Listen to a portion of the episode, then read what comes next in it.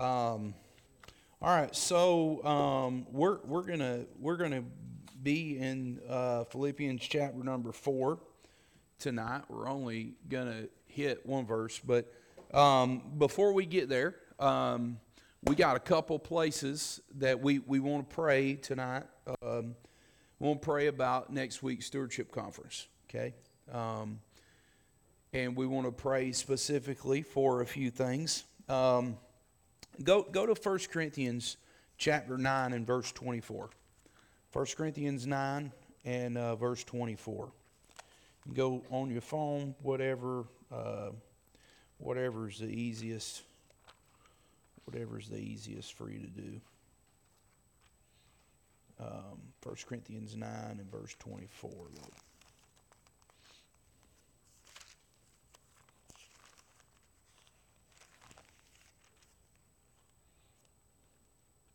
Everybody there say amen. amen. All right. Look with me. Um, let's let's all read let's all read this verse together.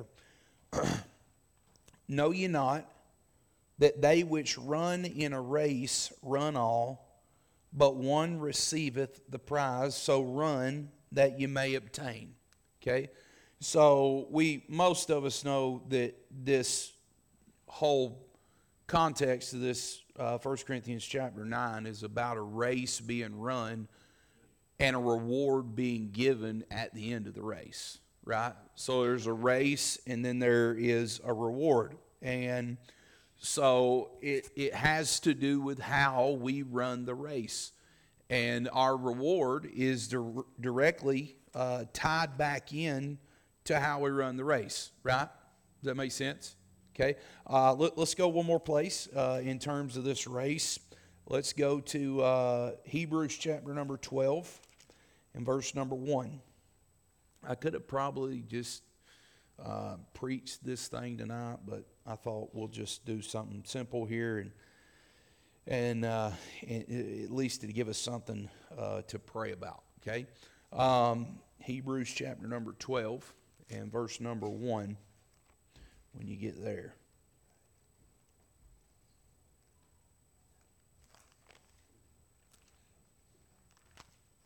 Okay, Hebrews 12 and verse 1. Now, for the sake of context, let's understand Hebrews 12 as well. It's right off of the it's right off of the heels on the back end of Hebrews chapter number 11, right? Okay, Hebrews chapter number 11 is what we know to be the great hall of faith. It's where everything by faith Moses, by faith Abram, by Abraham, by faith uh, Sarah, you know, the list j- just goes on of men and women that done things by faith in Hebrews chapter number 11. Now, when we go into Hebrews chapter number 12, it says this Wherefore, seeing we also are compassed, uh, compassed about with so great uh, with so great a cloud of witnesses. Now, this cloud of witnesses, in terms of how you and I are running the race, are directly tied back into Hebrews chapter number 11. Okay? So, so everybody that did run their race beforehand, uh, look, look what, what the Bible says let us lay aside every weight and every sin that does so easily beset us, and let us run with patience the race that is set before us. The race that's set before us. So here we are again. Um, God's bringing to light this race and that we need to run with patience the race that has been set before. So we know it's not a sprint. Why? Well, because you don't run, uh, you don't run a, a a hundred yard dash with patience, right? Everybody, everybody understand that? You run a hundred yard dash with everything you got in you, right? Um, so, so we understand this race is not.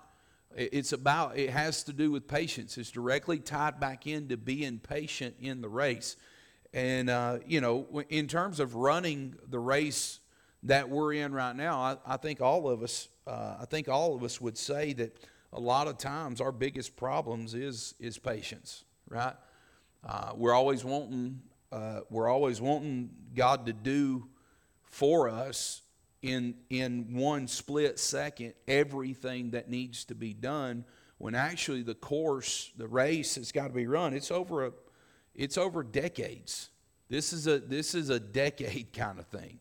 Uh, for for instance um, don't raise your children uh, you don't raise your children overnight right and you don't raise children to be christians overnight it takes decades to raise children that are going to be Christians. Well, I don't know. A lot of times we we think that we ought to be from point A to point B in a year or so. God get me to where I want to be in a year, but God God makes it plain. Let us run the race with patience. Now, what does that have to do with any of this? And we're, we're going to got two more verses we're going to turn to here in just a second.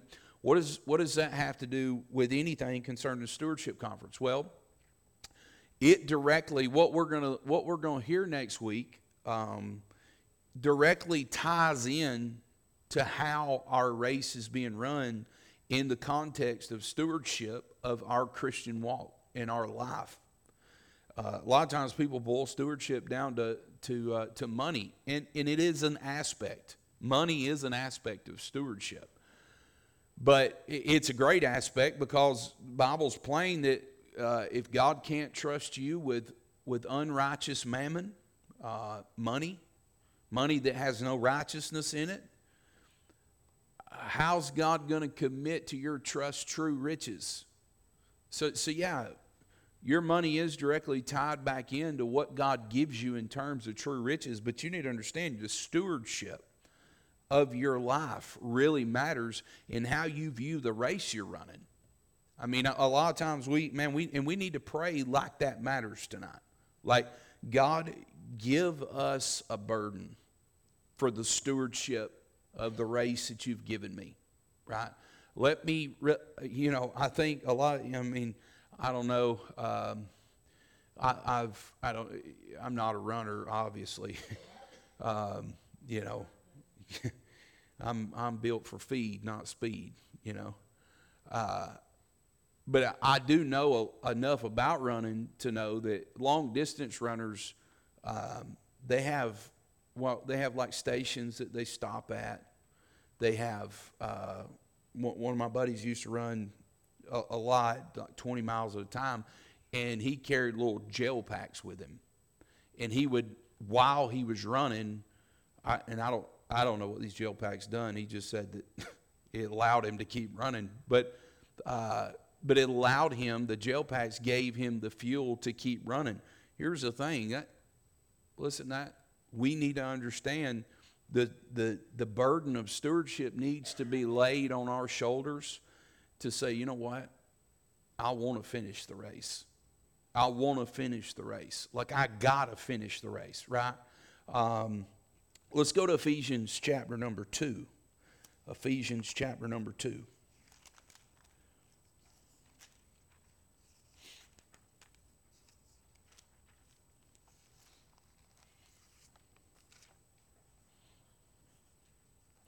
Go down to verse number 2 with me. Ephesians 2 and verse 2. Um, wherein in times, uh, wherein in time past you walked according to the course of this world. Okay?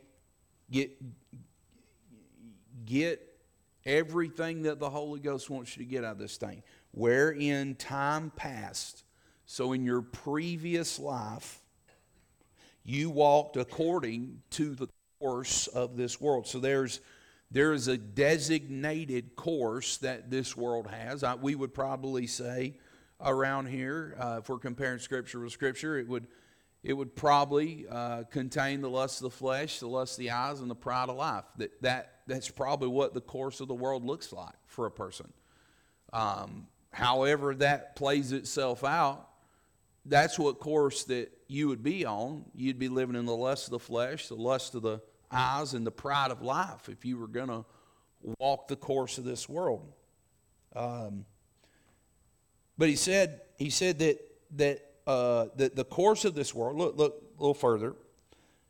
It's according to the prince of the power of the air, the spirit that now worketh in the children of disobedience. In the children of disobedience. Okay?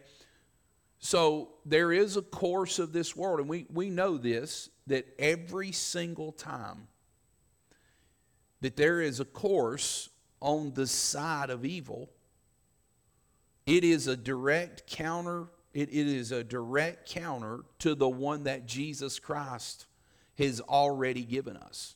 Does that, does that make sense? Yes or no? For, for real. If it does, you, that's what yes means. That means no.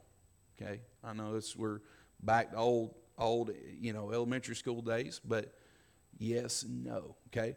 So if there's a course of this world, then the, there's a really good chance. And I'm, I'm going to show you another place, uh, 2 Timothy chapter number 2. 2 Timothy chapter number 2. No, no, 2 Timothy 4. I'm wrong. Sorry.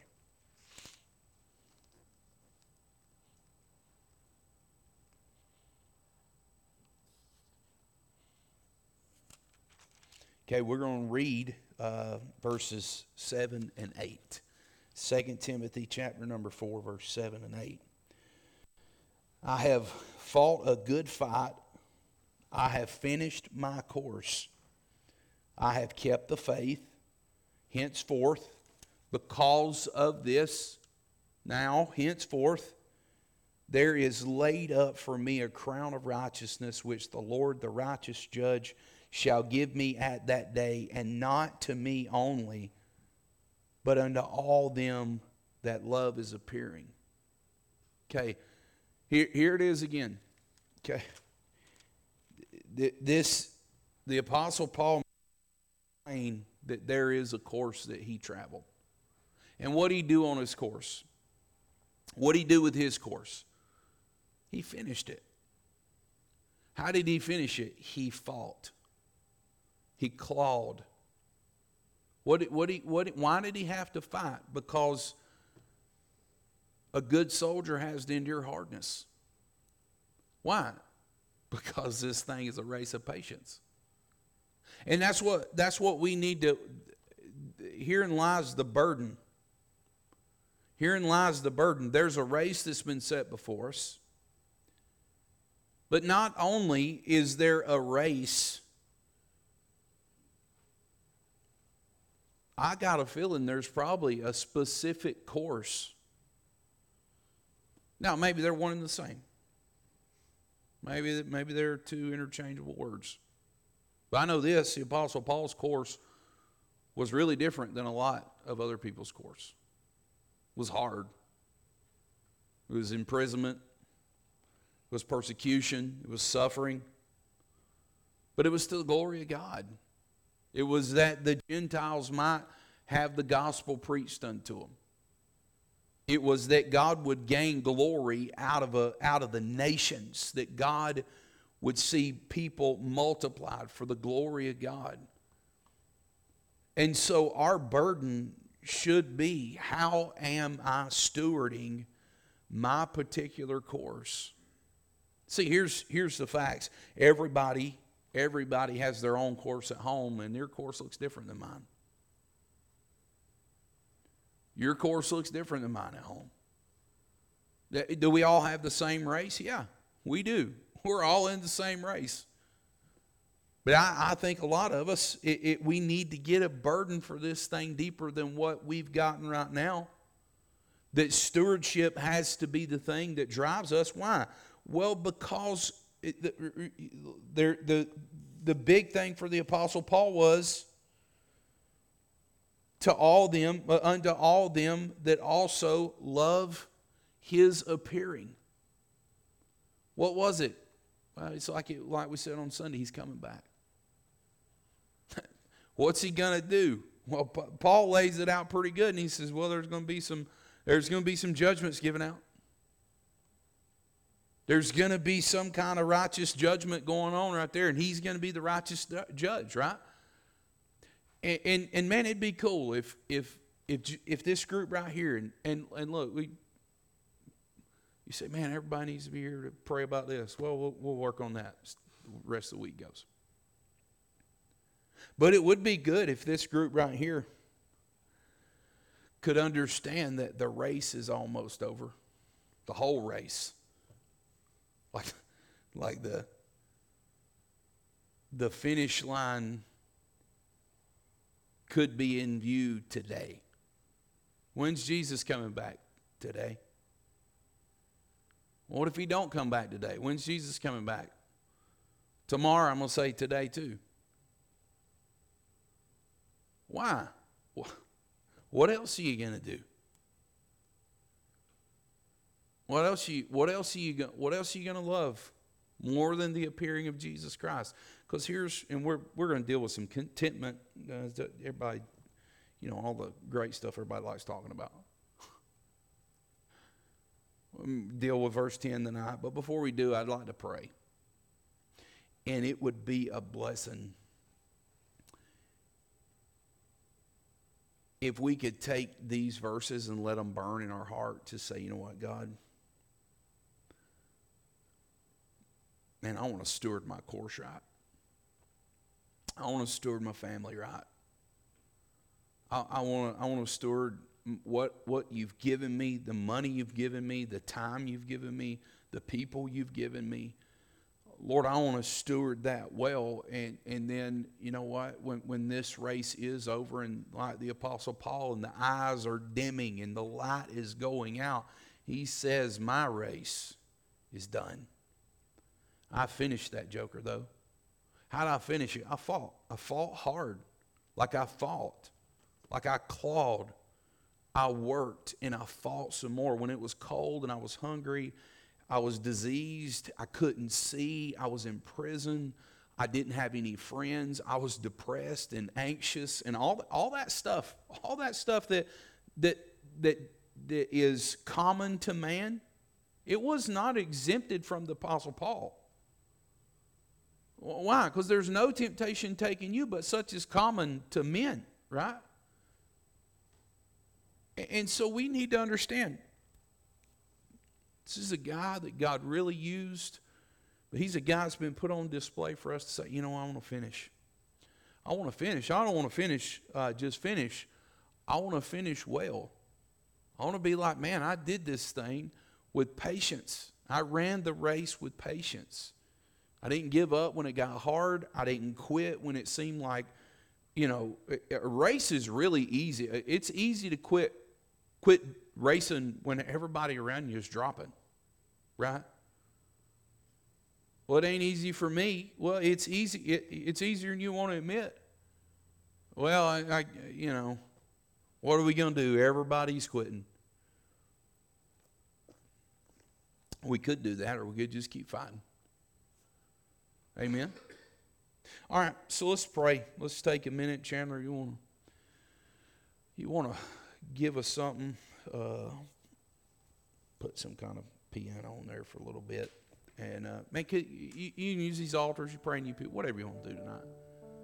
But it'd be good if you could just you could just get serious about whatever you decide to do tonight.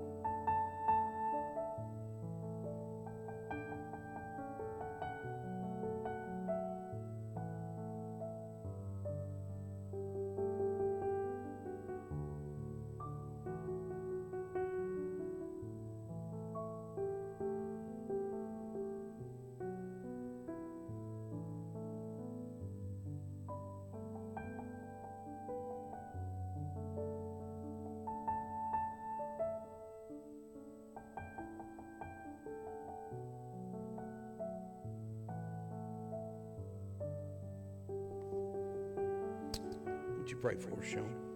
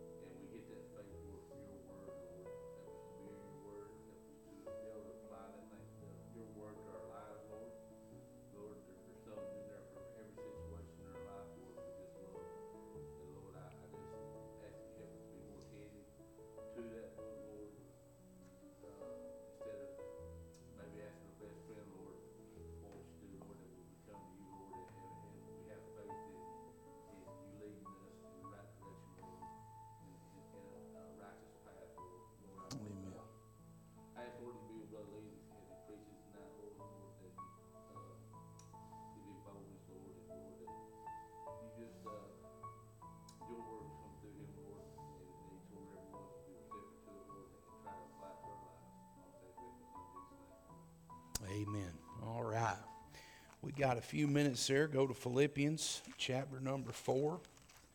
Philippians chapter number four. We're going. We're gonna.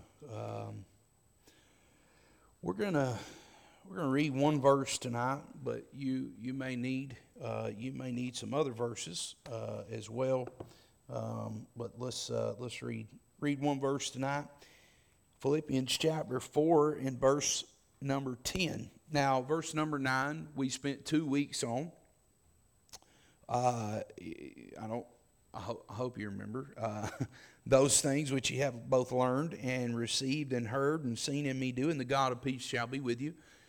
And so we look, took a couple of weeks to look at that. Now, I, I want you to look at verse, I want you to look at verse number 10. But I rejoice in the Lord greatly that now at the last your care of me hath flourished again, wherein you were also careful, but you lacked opportunity. Uh, Chandler, I didn't tell you to put this one on there, but we're going to read verse 11 too. Let's read verse 11. I, I'd feel, I'd feel, I'd feel like a, I'd feel like a pansy if I read two verses. Uh, uh, I'm just kidding. Um, verse 11, not that I speak in respect of, uh, of want, for I have learned in whatsoever state I am in, therewith to be content. Whatsoever state I'm in, therewith to be content. The Apostle Paul is, is probably and we're, we're going to see that he does, he has no ill will whatsoever, but he's probably ripping the heart of the Philippians, this church at Philippi, out right now. Paul, of all people, had reason to be discontented. Uh, there, there's a lot going on in Paul's life right now. Remember, this is a prison epistle. This is not this this is not from the high rise down on Main Street, right?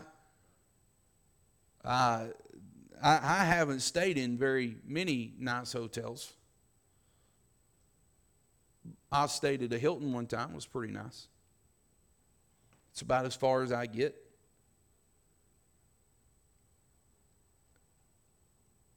And I don't even like staying there. I'd rather sleep in my own bed.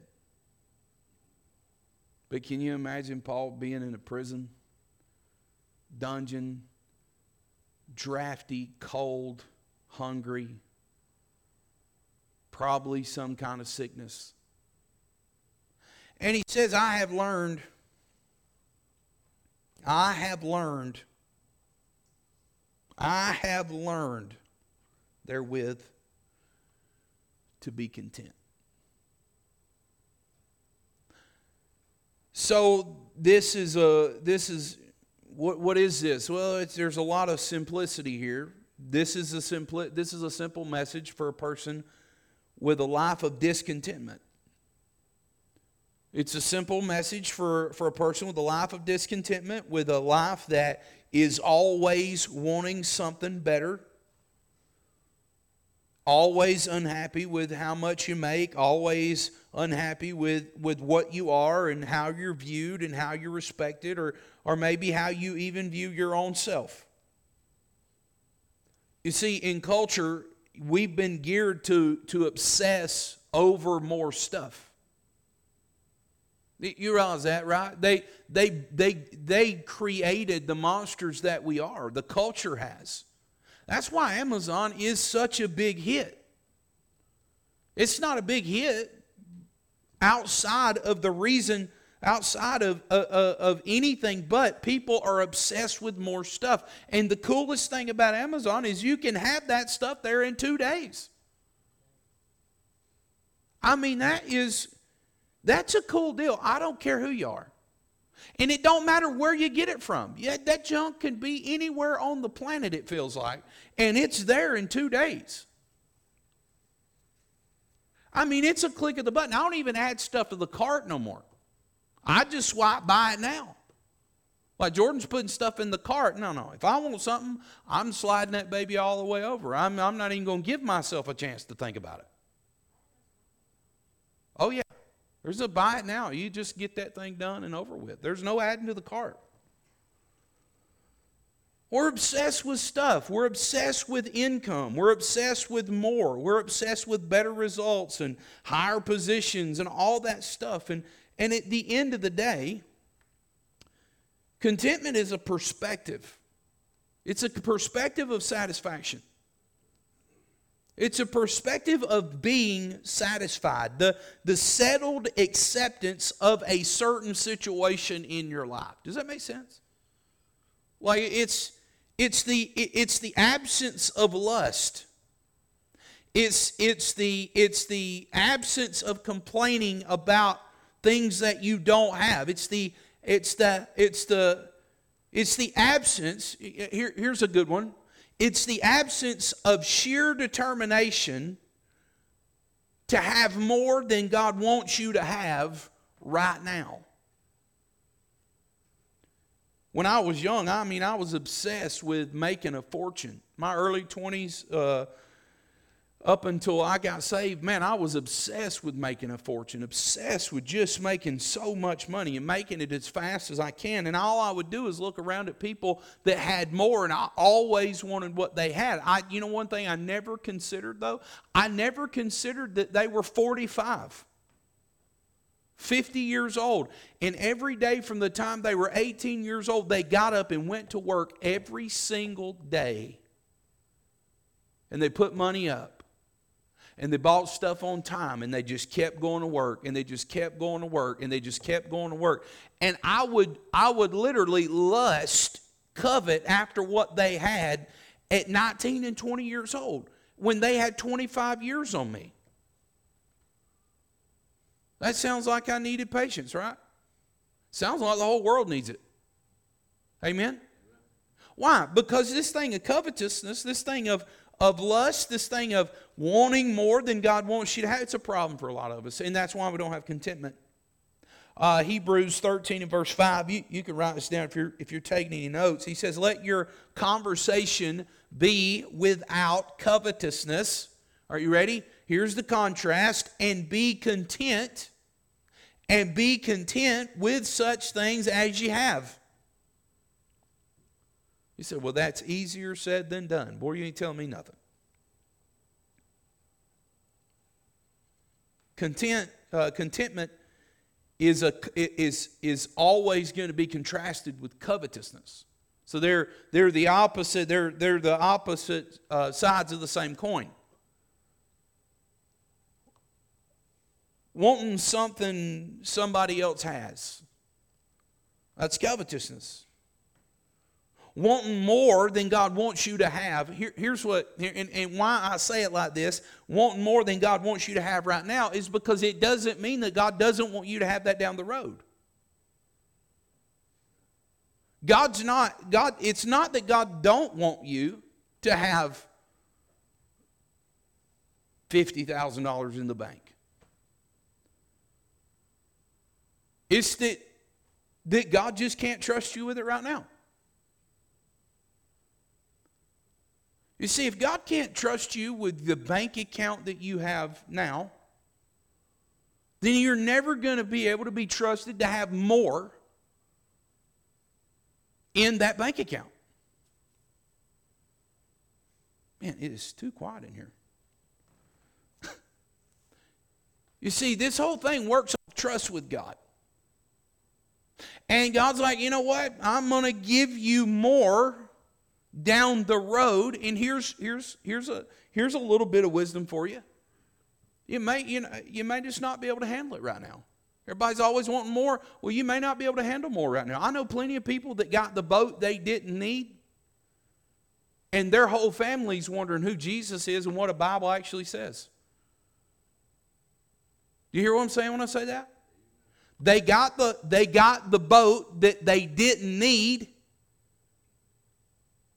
and they said, you know what? We got a boat now. We're going to go to the lake every weekend.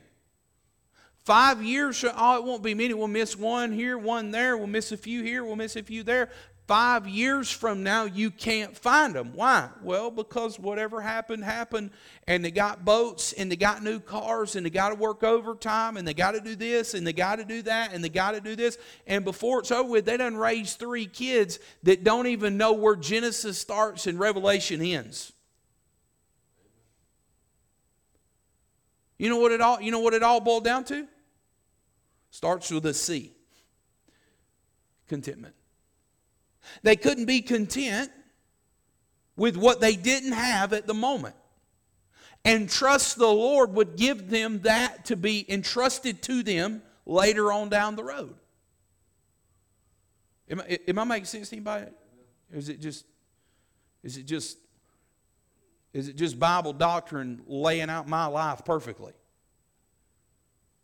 Because, because that's all it is. This is just a whole lot of stuff that God already told me years ago. And now at 42 years old, it makes perfect plain sense as the nose on my face.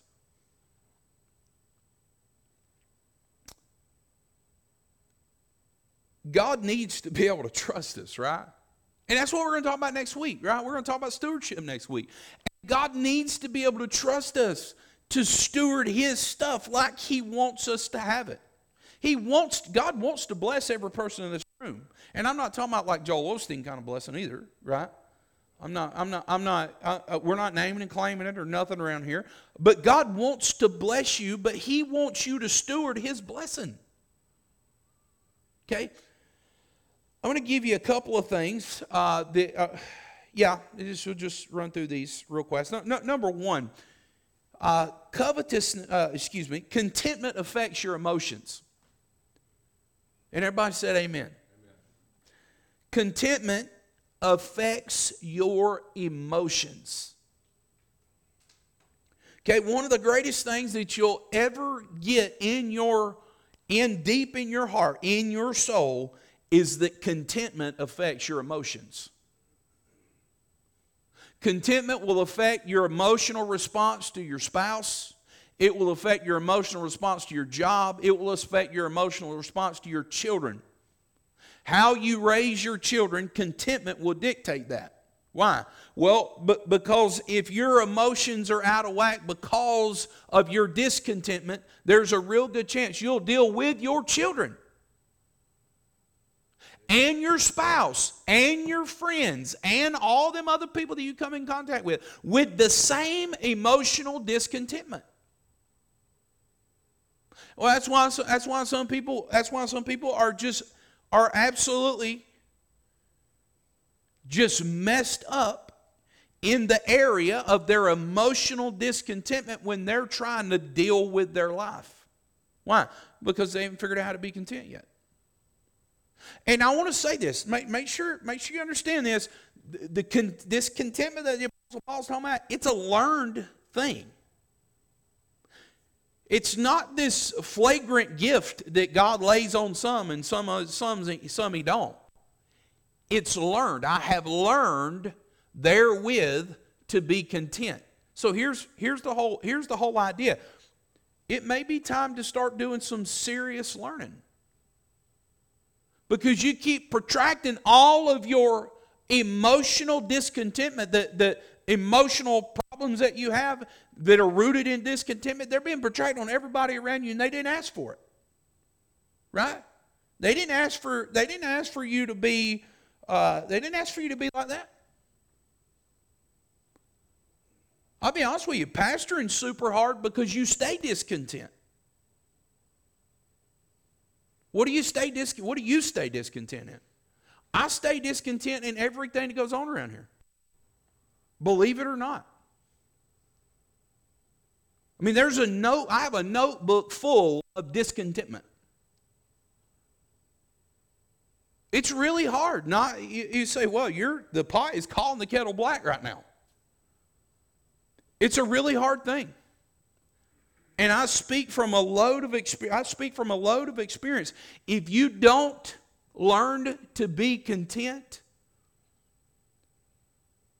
especially in ministry, because you're never gonna ministry is never gonna be done and it's never going to be perfect. People aren't going to be perfect. It's never going to be everything we thought it was. Somebody say amen right there. It's all the all the T's and all the I's are never going to be dotted and crossed. All the bills are never going to be paid. All the money you need to do this and do, it's never going to come, right? It, it, it's always going to be something. So what do you got to do? Well, you got to learn contentment. Find contentment in, in the thing that you know is unchangeable. Well, what is that? Look in verse number, look in verse number 10. But I rejoice in the Lord greatly. But I rejoice in the Lord greatly.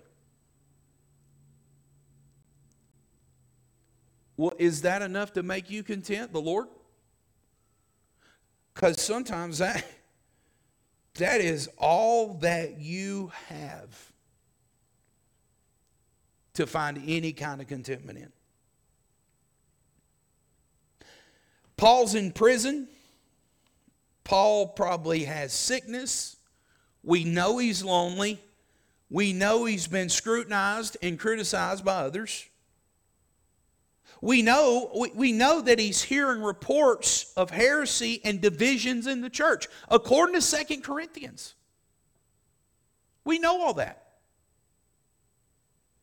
We know from Philippians, right where we are, uh, that he's under a boatload of financial financial need. Like, like they have not been, and we're going to see that, uh, Lord, not tonight. Uh, He's under a boatload of financial need that they have not been providing because they couldn't. Okay? He doesn't have he doesn't have the money to do what he needs to do. He's broke. He's in a prison. But he says, I rejoice in the Lord greatly. Paul went through an, un, an unspecified uh, un, uh, an unspecified number of years without support. Now you got to remember he's a uh, we support we support uh, a couple around here, and uh, we would call Paul the same thing that they are missionaries. He is a missionary that is not receiving support. Uh, what happened when he didn't receive support? Well, he was according um, according to the uh, we're going to find out next week uh, verses 12 and down. He was abased he was hungry he was suffering need all these things but instead of loathing in his affliction the bible says he rejoiced in something. He rejoiced in the lord. Okay. His specific rejoicing in the lord was this that now at the last your care of me hath flourished again. So here he is. I'm rejoicing in the Lord. I'm rejoicing in the Lord. I rejoice in the Lord greatly that God gave you the ability to provide for me again.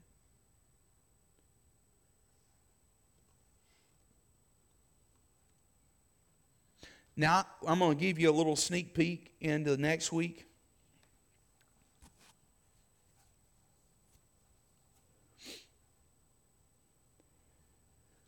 You know what most of us do in them kind of situations?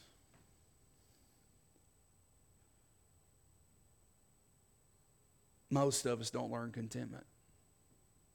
We get ticked off that what they said they were were going to do, they didn't do. Does that make sense? Well, they, that they were providing for him, and now they're not. So what, what happened? How did he, how did Paul not? This is a good this this man, this is such a good man. I'm telling you, this is such a good life lesson if you can get a hold of it. If you can apply this practically,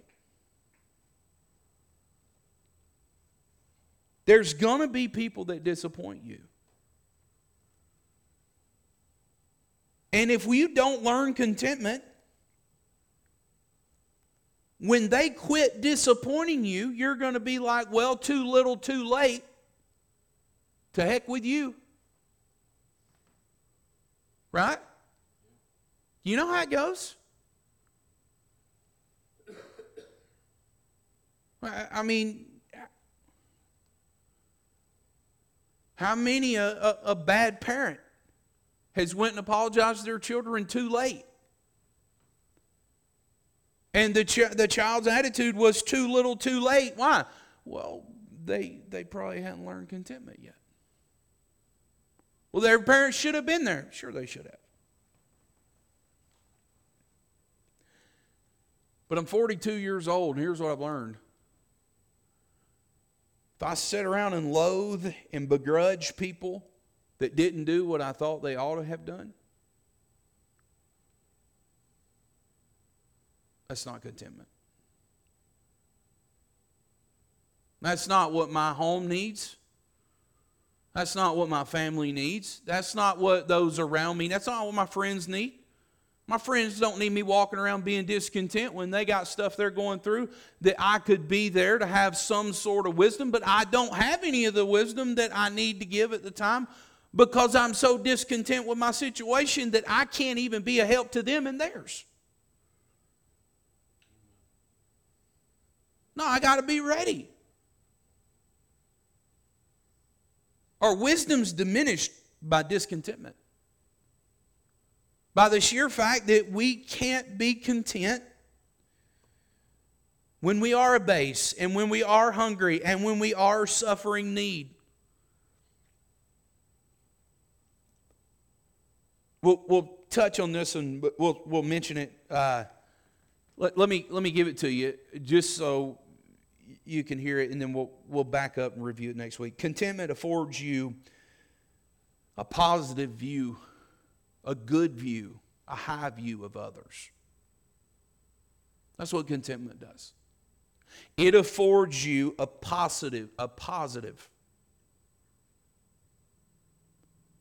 Well, I'm, I'm the biggest skeptic you know. Well, live your life like that and you'll be discontent the rest of your life. You, you be a skeptic all your life. And that's what you'll get skepticism, not contentment. He, he says something crazy in verse number 10. He says that now at last your care of me hath flourished again. So Paul does something interesting right here that I think could really help us and and I'm assuming y'all are close to done, Charlie. Okay. Instead of fo- focusing on all of those years that they missed support, that they, that they missed that they missed out on giving what they what they been, had been taught to give what they were obli- what what they were obligated based on his investment of the gospel in their life that, that he didn't you know if it would have been some of us, we might have wrote, well, it's about stinking time.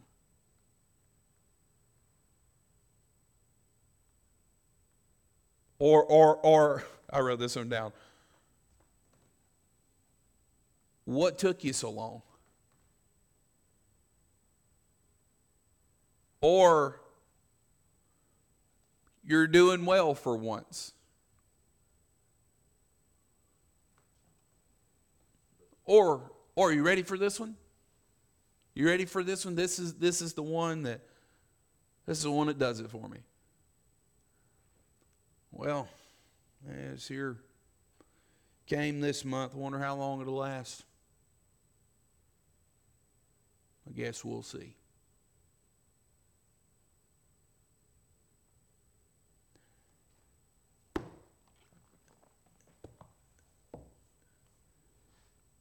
Contentment affords you the ability to look at your brothers and sisters in a right way.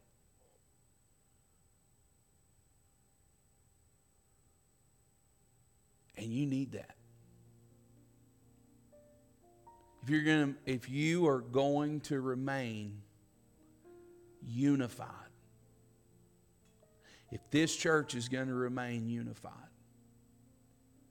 it's got to have a group of people that have the right view of each other. Because, see, here's the thing God's going to take care of you in your contentment. Well, I don't, I don't want to be the person that gets stabbed in the back. Vengeance is mine, saith the Lord. Well, I got to make sure I got to look out for me first now. I have learned in whatsoever state I'm in, therewith to be content. Well, you know, I, I just feel like you're, you're taking this thing way too far and you're putting me out there to be some kind of martyr. Well, if so be it.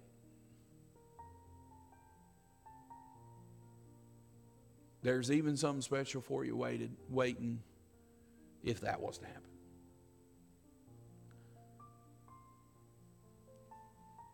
There's probably a lot of people could testify about how much better their pillow feels when they lay their head on it with a heart of contentment than the one that tosses and turns all night trying to figure out who's next or how I'm going to get them back or how bad they're going to hurt me the next time.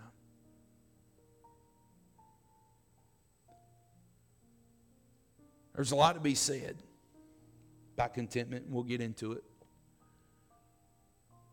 But I thought this short little thing right here, man, it'd be good. Rolling into Sunday.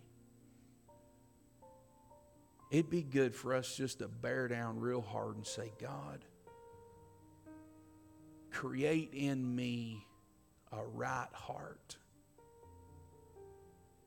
God, give me a right spirit. I want to walk into this thing and I want to be ready to worship. I want to come in with my Bible under my arm. I want to come in with a pen in my hand. I want to be ready for God to speak to me. I want to be ready for God to speak to my family. If we'll do that, God will do it for us. Amen. Let's pray and, um, and we'll be dismissed. Lord, thank you. Thank you for, for the blessing that it is just to come and open the Bible and to get serious about it. God, we got so much, got so much on our plates. You've just laid so much out for us. God, tonight I pray, Lord, that we get a burden for something bigger than ourselves. God, there's a lot of bigger things that I'm praying for. And God, I, I pray that you, Lord, that you help us to see the bigger things. God, I love you. And I know there's a lot of people in this room that sincerely love you. They want to serve you. And Lord, ain't no doubt I can I can see it on their face, I can see it in their walk. I can watch things like like tonight and I can see God working, doing things in their own life. And Lord, I just want to say thank you. God, I pray that you use this conference for the for the God of all to be glorified. Lord, help us in Jesus' name. Amen. Amen. All right. I love y'all. Hope you have a good rest of the night. And uh, you be praying for Sunday, and I'll see you on Sunday.